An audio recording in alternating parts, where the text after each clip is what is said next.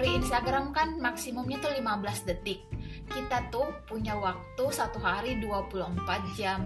Kayak we don't like uh, it's not really fair untuk menggambarkan hidup seseorang 15 detik itu untuk 24 jamnya gitu. Hari ini aku dan Erna bakalan ngebahas soal mental. And yeah let's how let's start it Erna Oke, gimana deh? Ada nggak sih cerita pernah dijudge gitu sama temen atau sama orang atau bahkan orang yang baru kenal gitu pernah nggak sih dek? Hmm, aku ngerasa tuh being judged atau kita yang ngejudge orang itu mungkin is a part of life lah ya. Uh, jadi uh, dalam dalam human experience lah yang kita lewati seumur-umur hidup pasti adalah momen orang uh, ketika orang-orang itu nggak polite karena dia langsung mengutarakan statement yang we don't like it, we don't res and we don't respect that people because of that statement. Um, pasti ada, apalagi waktu uh, momen-momen uh, ketika kita masih, let's say when uh, apa sih namanya, uh, when undergraduate mungkin ya, mungkin banyak sih momen seperti itu tapi aku sih karena aku orang basicnya cuek jadi kayak hanya ada satu atau dua momen yang betul-betul mungkin ya yang aku betul-betul ngeh. Kalau di undergraduate tuh mungkin adalah momen ketika uh, aku tuh kayak aku nggak dianggap capable doing something dan uh, and dia itu kayak apa sih namanya? Exactly say that in front of the people. Like uh, while I feel I I'm totally capable doing that. Jadi kayak wow. Tapi kan ya yeah, that's human experience then we learn dari orang itu bahwa uh, I'm not I'm not gonna be that kind of people to others. Like uh, ya yeah, mungkin nanti ya sering sejalan kalau aku ingat spesifiknya tapi aku ingat ini kayak waktu itu kayaknya waktu itu presentasi deh. Kayak presentasi bahasa Inggris kayak ikut konferensi apa kayak gitu. Kayak I feel like uh, dia nggak kabab kap dia bilang aku nggak capable kayak nanti buat presentasi bahasa Inggris. I know waktu itu bahasa Inggris aku still kayak betul-betul amburadul but you know lah kayak when you want to advise people kita kan harus ada jalurnya tuh. Apa sih namanya? We have to doing that privately yeah, supaya nggak nyakitin seseorang. And I think itu yang sih yang aku ingat banget sih. Kalau kamu ada pengalaman nggak soal itu kayak being judged yang betul-betul nyakitin mungkin?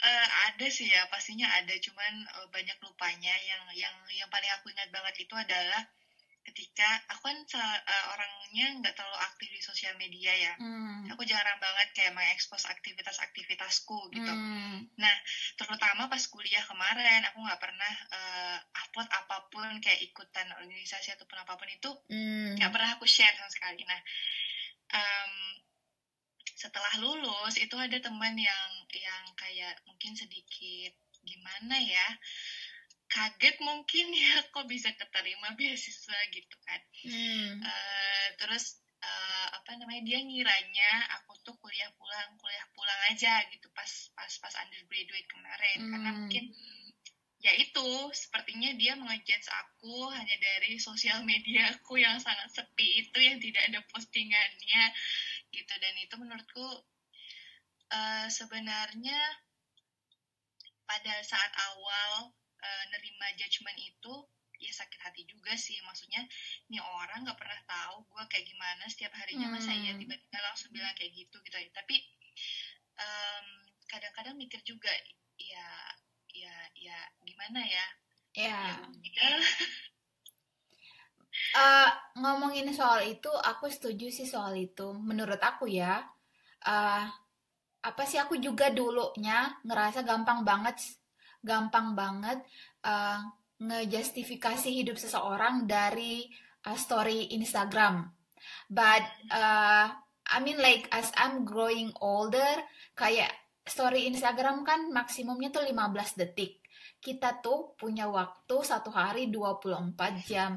Kayak we don't like uh, it's not really fair untuk menggambarkan hidup seseorang 15 detik itu untuk 24 jamnya gitu. Jadi ke and then wow, ya aku kepikiran aja sih karena aku ngerasa aku pernah jadi tersangka, can I say that? jadi kayak aku ngerasa juga gampang dulu gampang banget uh, ngejudge seseorang dari sosial medianya. Dan let's let's think about that guys. It's only 15 minutes eh 15 second. Jadi kayak kayak sama sekali is not fair to uh, apa sih namanya untuk ya mengambil kesimpulan tentang hidup seorang dari story Instagram. Ya sih. Setuju banget. Tapi kalau misalnya balik lagi ke ceritamu tadi deh, yang misalnya dia ngejudge kamu nggak terlalu capable hmm. untuk apa berbahasa Inggris ya, itu kalau menurut lu ngaruh nggak sih ke kepercayaan dirimu ketika kamu berbahasa Inggris atau pengen pengen latihan speaking atau pengen speaking depan orang lah gitu, itu ngaruh nggak sih judgement dari orang ini tadi tuh? Ah, that's the good point Erna. Karena tuh uh, mungkin ya, karena dulu let's say karena aku dulu mungkin masih labil, masih kecil, ya say undergraduate lah baru tamat eh, baru tamat SMA. Aku tuh dulu nge selalu apa sih namanya uh, menjadikan semua kayak human experience kayak human experience kayak proses-proses kayak kehidupan seperti itu tuh energi negatif di akunya. Aku ngerasa tuh lu aku dulu tuh ngerasa menjadikan hal itu kayak Yap, I'm doing something kayak oh aku pengen uh, lebih belajar bahasa Inggris. Tapi aku ngerasa itu lebih ke energi negatif karena niatnya untuk nge-show off ke orang itu that I can jadi kayak hmm. aku ngerasa tuh aku mengap mengakumulasi semua hal-hal yang seperti itu jadi energi negatif dan apa sih namanya semakin ke sini uh, semakin ke sini tuh aku ngerasa aku bisa lihat proses-proses itu semakin lebih wise aja sih lebih kayak ternyata tuh hal-hal seperti itu sebenarnya penting karena hal-hal itu sadar atau nggak sadar nge apa sih namanya ngestimulasi kita untuk berbuat lebih sebenarnya.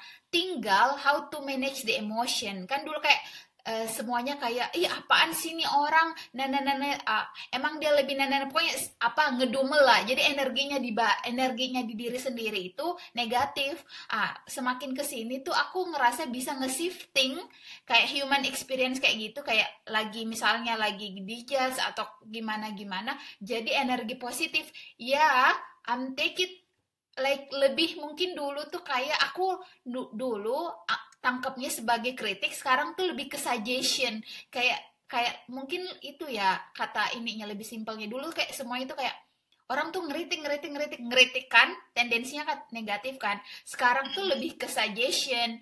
Jadi mungkin karena aku udah lebih gede jadi kayak dan namanya juga suggestion kita tuh kayak punya kontrol untuk mengambil sepenuhnya kah, mengambil setengahnya kan, kan kalau kritik kesannya tuh kayak ya kritik ya ditangkap aja semua kan. Kalau sekarang tuh kayak aku melihat semua hal itu jadi kayak suggestion. Karena aku ngerasa tuh aku udah punya value sendiri sekarang, jadi aku udah tahu apa yang aku pengen ambil dan apa yang aku nggak pengen dan I feel more happy mungkin ya dan lebih kayak apa sih namanya? Dulu tuh kayak lebih takut apa sih terekspos banyak orang. Sekarang tuh lebih kayak that's okay. Nanti kita bisa lihat apa yang bisa diambil apa yang enggak. Dan menurut aku that's the point sih. Kayak waktu kalau kita bisa hmm, apa sih ngena mengelola emosi itu and either jadi energi positif ener jadi energi negatif. Ngomong-ngomong soal ini apa sih namanya dulu kan kamu juga ngalamin proses ini waktu kamu undergraduate kan? Nah, proses apa tuh? Yang ini yang kamu di judge uh, by story kamu. Uh, ah, iya iya iya. Itu uh, sebenarnya uh, setelah lulus sih, setelah lulus kuliah oh, satu gitu. Oke. Okay. Teman-teman lama. Oke, okay. aku ngerasa proses pendewasaan aku tuh nggak langsung setelah eh, lulus S1. Jadi apa sih baru umur-umur sekarang nih? Aku penasaran di umur waktu kamu itu gimana kamu nanggapinnya? Kan aku udah ini ngutarain aku penasaran sih waktu kamu gimana? Uh, menurut uh, kalau aku ya um, uh, being judged by someone else itu membuat aku lebih tertutup sih sebenarnya. Kayak uh, gimana ya? Ya udah aku akan membuktikannya dalam diam gitu loh. Maksudnya bukan gara-gara di aku di judge um, nggak misalnya kayak dia kan kaget tuh kenapa kok aku bisa dapat beasiswa sedangkan menurut dia kayaknya aku tuh nggak terlalu aktif pas hmm. pas kuliah-kuliah kemarin. Nah itu membuat aku nggak lantas berubah menjadi orang yang langsung mengekspos apa kegiatanku karena karena tadi ya karena dijudge dan aku pengen membuktikan bahwa aku memang nggak kuliah pulang kuliah pulang aja gitu. Aku juga punya kegiatan lain di luar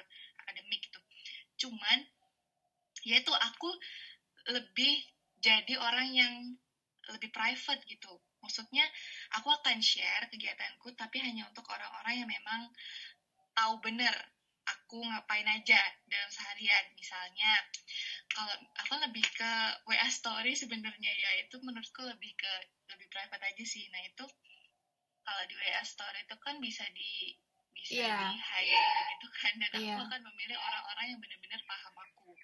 Paham apa yang aku lakukan aktivitasku seperti apa gitu. Dan gak lantas aku akan menceritakan apa yang aku lakukan sama orang-orang yang benar nggak paham benar-benar nggak paham apa yang aku lakukan gitu. Aku males aja sih sebenarnya.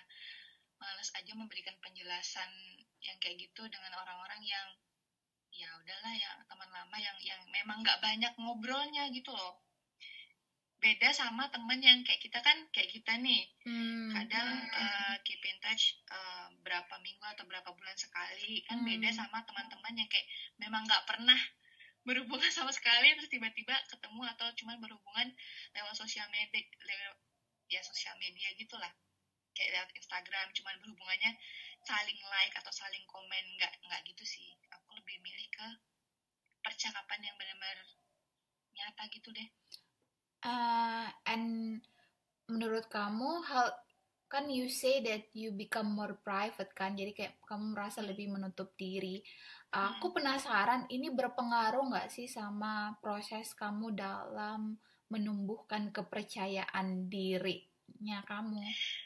That's a good question. Jadi sebenarnya salah satu resolusi resolusi lagi ya btw ini direkamnya setelah setelah tahun baru ya. Ya nggak apa-apa lah. resolusi mah bisa tiap hari bikinnya.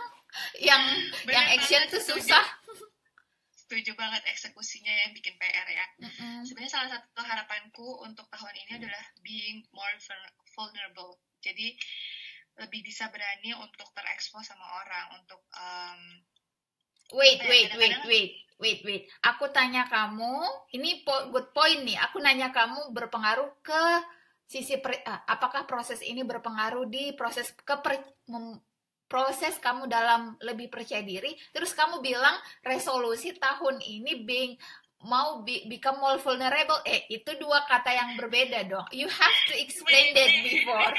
Wait uh, jadi ini mungkin uh, ini ya perspektif baru. Oke okay, oke. okay. dari, dari buku dari buku yang baru aku baca itu kan tapi aku lupa judulnya panjang banget. Pokoknya di uh. membahas tentang being vulnerable. Jadi being vulnerable itu adalah ketika kita itu bisa lebih berani untuk terekspos sama orang lain. Misalnya nih aku ngepost tulisanku di sosial media itu kan berarti kan kita siap untuk dikritik sama orang lain gitu loh. Lebih, lebih apa ya ya itu lebih open to uh, orang bisa hmm. kritik karya kita ataupun mungkin sesuatu lah sesuatu apa pun itu yang kita um, unggah di hmm. sosial media di, di di platform yang akan hmm. bisa dilihat sama orang lebih banyak gitu loh hmm. itu yang menurut itu yang yang yang dimaksud vulnerable di sini jadi kalau menurut buku itu buku yang aku baca itu vulnerable itu tidak sama dengan weaknesses karena okay. aku sebelum sebelum sebelum baca itu juga nganggapnya being vulnerable itu ya ya udah kita meng mengekspos weakness weaknesses weaknesses kita hmm. padahal bukan seperti itu menurutnya menurutnya dia aku lupa sih penulisnya siapa itu tapi itu menarik banget sih um, konsep vulnerable-nya dia gitu jadi aku pengen sebenarnya itu kan sebenarnya uh, dengan kata lain aku juga berusaha untuk lebih confidence ya kan yeah that's true maksudnya uh, karena that's good that's good resolution though hopefully. Uh, yeah, hopefully you can take action as soon as possible. I'm waiting for that. so actually, this is our our very first podcast. is one of um apa ya usahaku untuk hmm. menjadi vulnerable. So thanks for Ade for being my partner. Okay, well you're welcome, though. to to make my resolution happen this year. Okay. Uh, talking about that, aku juga setuju soal itu being vulnerable is the first step to being more confidence. Aku nggak bilang sekarang aku udah confidence, but I feel I feel more confidence that I used to before like mungkin 5 atau 4 tahun ke belakang aku merasa sekarang aku jauh lebih confidence dan aku setuju bahwa being vulnerable uh, op, apa sih namanya ready apa sih mentalnya ready untuk dilihatin orang kan itu nggak semuanya orang belum nggak semuanya orang bisa ya. Maksudnya belum bisa karena itu seiring seiring apa sih namanya seiring sejalan baru kita kemudian belajar we I have to show something I have nana supaya orang-orang tahu value kita dan akhirnya kita bisa apa sih namanya menuju ke track menuju ke circle yang sese value kan orang-orang nggak bisa tahu value kita apa dan orang-orang apa sih istilah aku aku baru kemarin dengar podcastnya aku lupa siapa ya Allah Tuhan maafkan.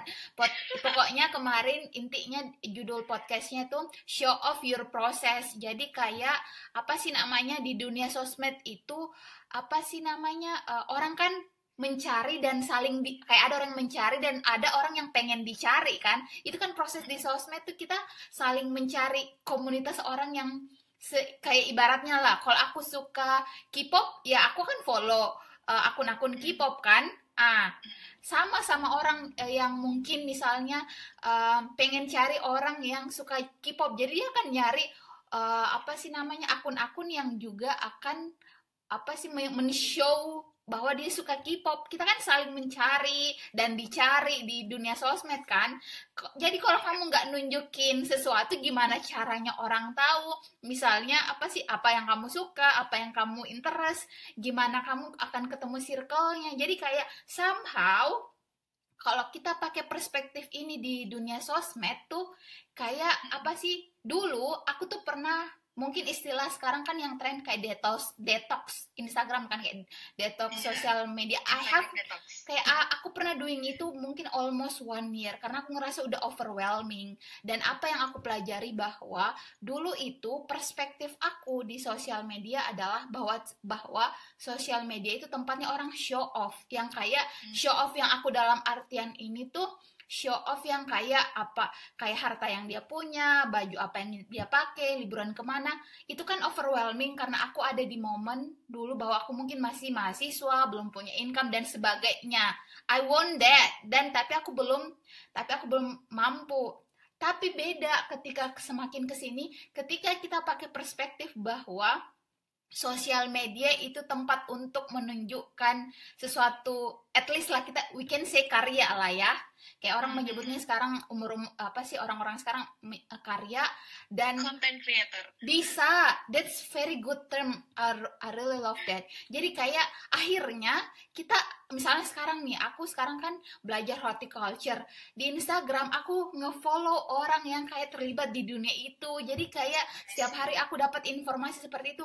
Akhirnya karena aku shifting mindset aku ngerasa apa sih namanya lebih ini aja lebih welcome sama sosial media dan I feel like uh, beda aja sih. Jadi kayak sosial media tuh kalau kamu ter, apa sih overwhelmingnya itu tergantung apa sih namanya sudut pandang yang kamu pakai dan I really agree with that. Kamu harus menunjukkan apa sih apa interest kamu. Jadi orang bisa nyari kamu kan kayak mencari dan dicari. How can I know kamu sukanya apa kalau kamu nggak nunjukin dan social media is the best platform nothing else setuju banget dan itu tuh membuat kita lebih approachable juga nggak sih sama orang maksudnya yep.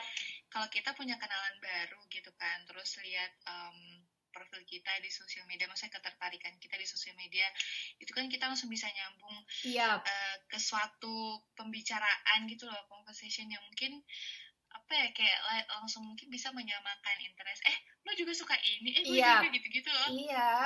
kan dan dan sebenarnya aku juga ngerasa ya kan Instagramku nol post ya Yeah, I know.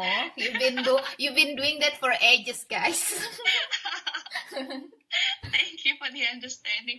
Tapi uh, ketika aku dapat teman baru, itu tuh kayak ngerasanya hmm, apa ya mereka pun akan susah mengenaliku ketika lihat Instagramku yang there's nothing to see. Jadi kayak uh, building conversationnya juga agak agak agak nyari nyari gitu loh.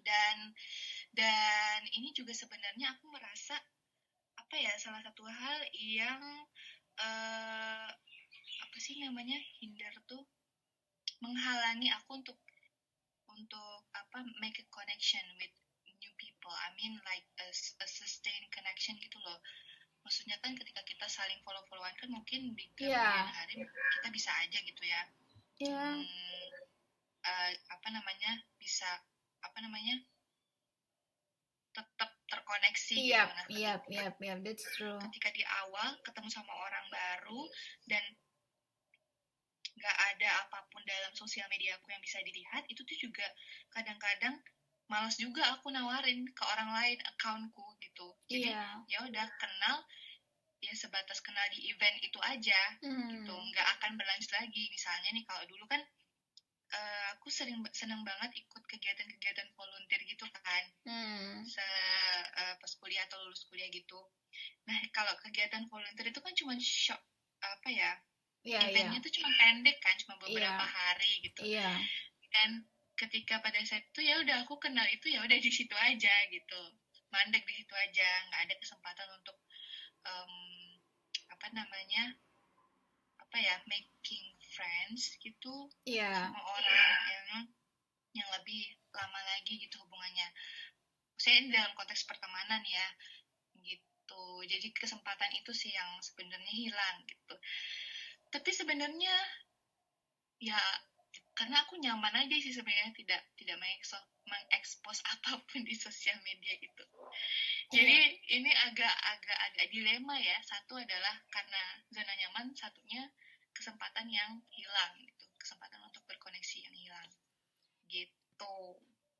That's a good point. Aku juga tuh pengen bilang di sini bahwa uh, maksud aku kayak you don't have to make definition that someone uh, orang yang confidence itu adalah orang yang ngeposting di sosial media. Don takutnya nanti kan teman-teman kayak oh jadi aku pengen confidence jadi aku harus posting di sosmed. You don't have to make that definition. Maksudnya kan orang-orang kan punya comfort zone-nya masing-masing.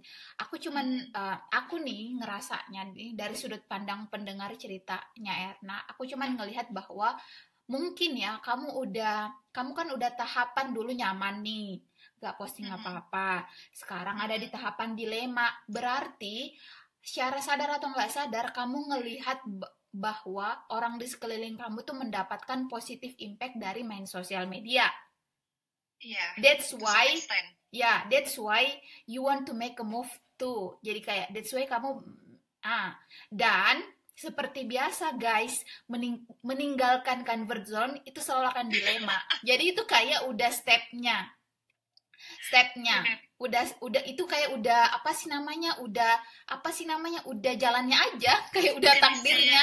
Jadi namanya juga mau men uh, uh, mau meninggalkan convert zone ya pasti akan dilema. Tapi kalau aku sih biasanya aku kembaliin ke aku ya.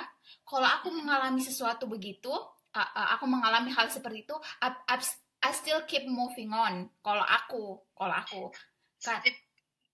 Keep moving on to maksud misalnya nih kalau aku jadi kamu dulu nggak pernah posting uh, dalam hal begini uh, terus aku ngerasa orang-orang mendapat banyak manfaat dari ini aku akan tetap keputusan ini aku akan meninggalkan comfort zone aku comfort yeah, zone yeah, aku. At least aku try. Jadi walaupun nanti misalnya di di apa sih namanya di dunia baru itulah kita bilang lah di dunia baru itu aku merasa itu bukan aku, ya aku tinggal kembali. Tapi aku nggak akan pernah kayak merasa gimana ya kalau uh, mencoba apa sih namanya kan di pikiran doang. Uh -uh. jadi kayak aku akan tetap ini. Ya walaupun misalnya nanti itu keputusan yang salah that's okay. Ya tinggal mu ya tinggal mundur aja. Kan di di sana kan udah ada comfort zone. Tinggal nyem apa sih namanya terjun bebas aja lagi kembali ke rumah kita yang dulu. Tapi apa sih namanya but uh, kalau aku ada di posisi itu biasanya kalau dilema seperti itu I still keep moving on sama hal-hal yang mengganggu aku. Aku tuh nggak suka merasa gimana ya kalau aku coba gimana ya kalau aku nggak coba? Aku nggak suka itu. Aku akan tetap nah. just do it. Kalau aku ya kalau aku. Uh, itulah kenapa aku pengen coba di platform yang lain. Karena aku ngerasa di Instagram itu tidak terlalu nyaman makanya aku coba di podcast ini nih di sini. Boleh. Untuk mengekspos uh, ya itu tadi perspektif-perspektif kita. Mungkin karena menurut kan dengan kita ngobrol-ngobrol di sini juga orang lain bisa tahu kan value-value kita yang yep. yang kamu sebut tadi kan. Yep. Jadi menurutku kayaknya platform ini lebih nyaman aja gitu daripada aku harus posting di Instagram. Mungkin mungkin aku akan juga ke sana cuman bentuknya akan beda juga gitu. Ah dan ini uh, uh, dan ini gak ini bisa jadi highlight point ya kayak kan tadi aku mention bahwa you don't have to make the uh, definition kayak being confident itu kayak dengan posting di sosial media misalnya di Instagram. Ah misalnya bisa dengan approach Erna, Erna tadi. Tahu apa hal yang membuat kamu nyaman misalnya untuk memulainya? Kamu misalnya ya seperti Erna memulainya di platform lain. Maksudnya approach itu juga bisa dan ya gitu ya betul betul banget sih. Ini bisa di highlight jadi kamu nggak you don't have to make definitionnya dari satu tempat. Bener bener bener bener jadi seperti Erna mulainya dari podcast jadi kalau kamu misalnya termasuk orang yang not really into Instagram you can make through podcast mungkin karena nggak ada yang lihat guys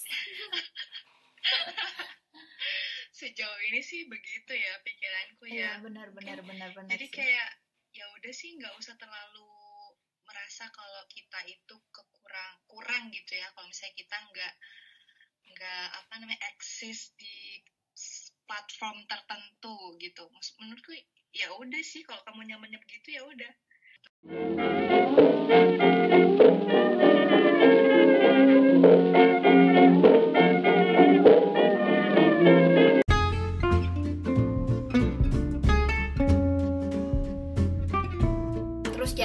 Lagi lihat orang yang misalnya pakai baju tiga warna terus biasa gosip lagi lihat tuh orang nana nana jalan-jalan pakai pakai baju nana tiga warna tabrak-tabrak lari di panas yang hari di Indonesia nana nana oke nana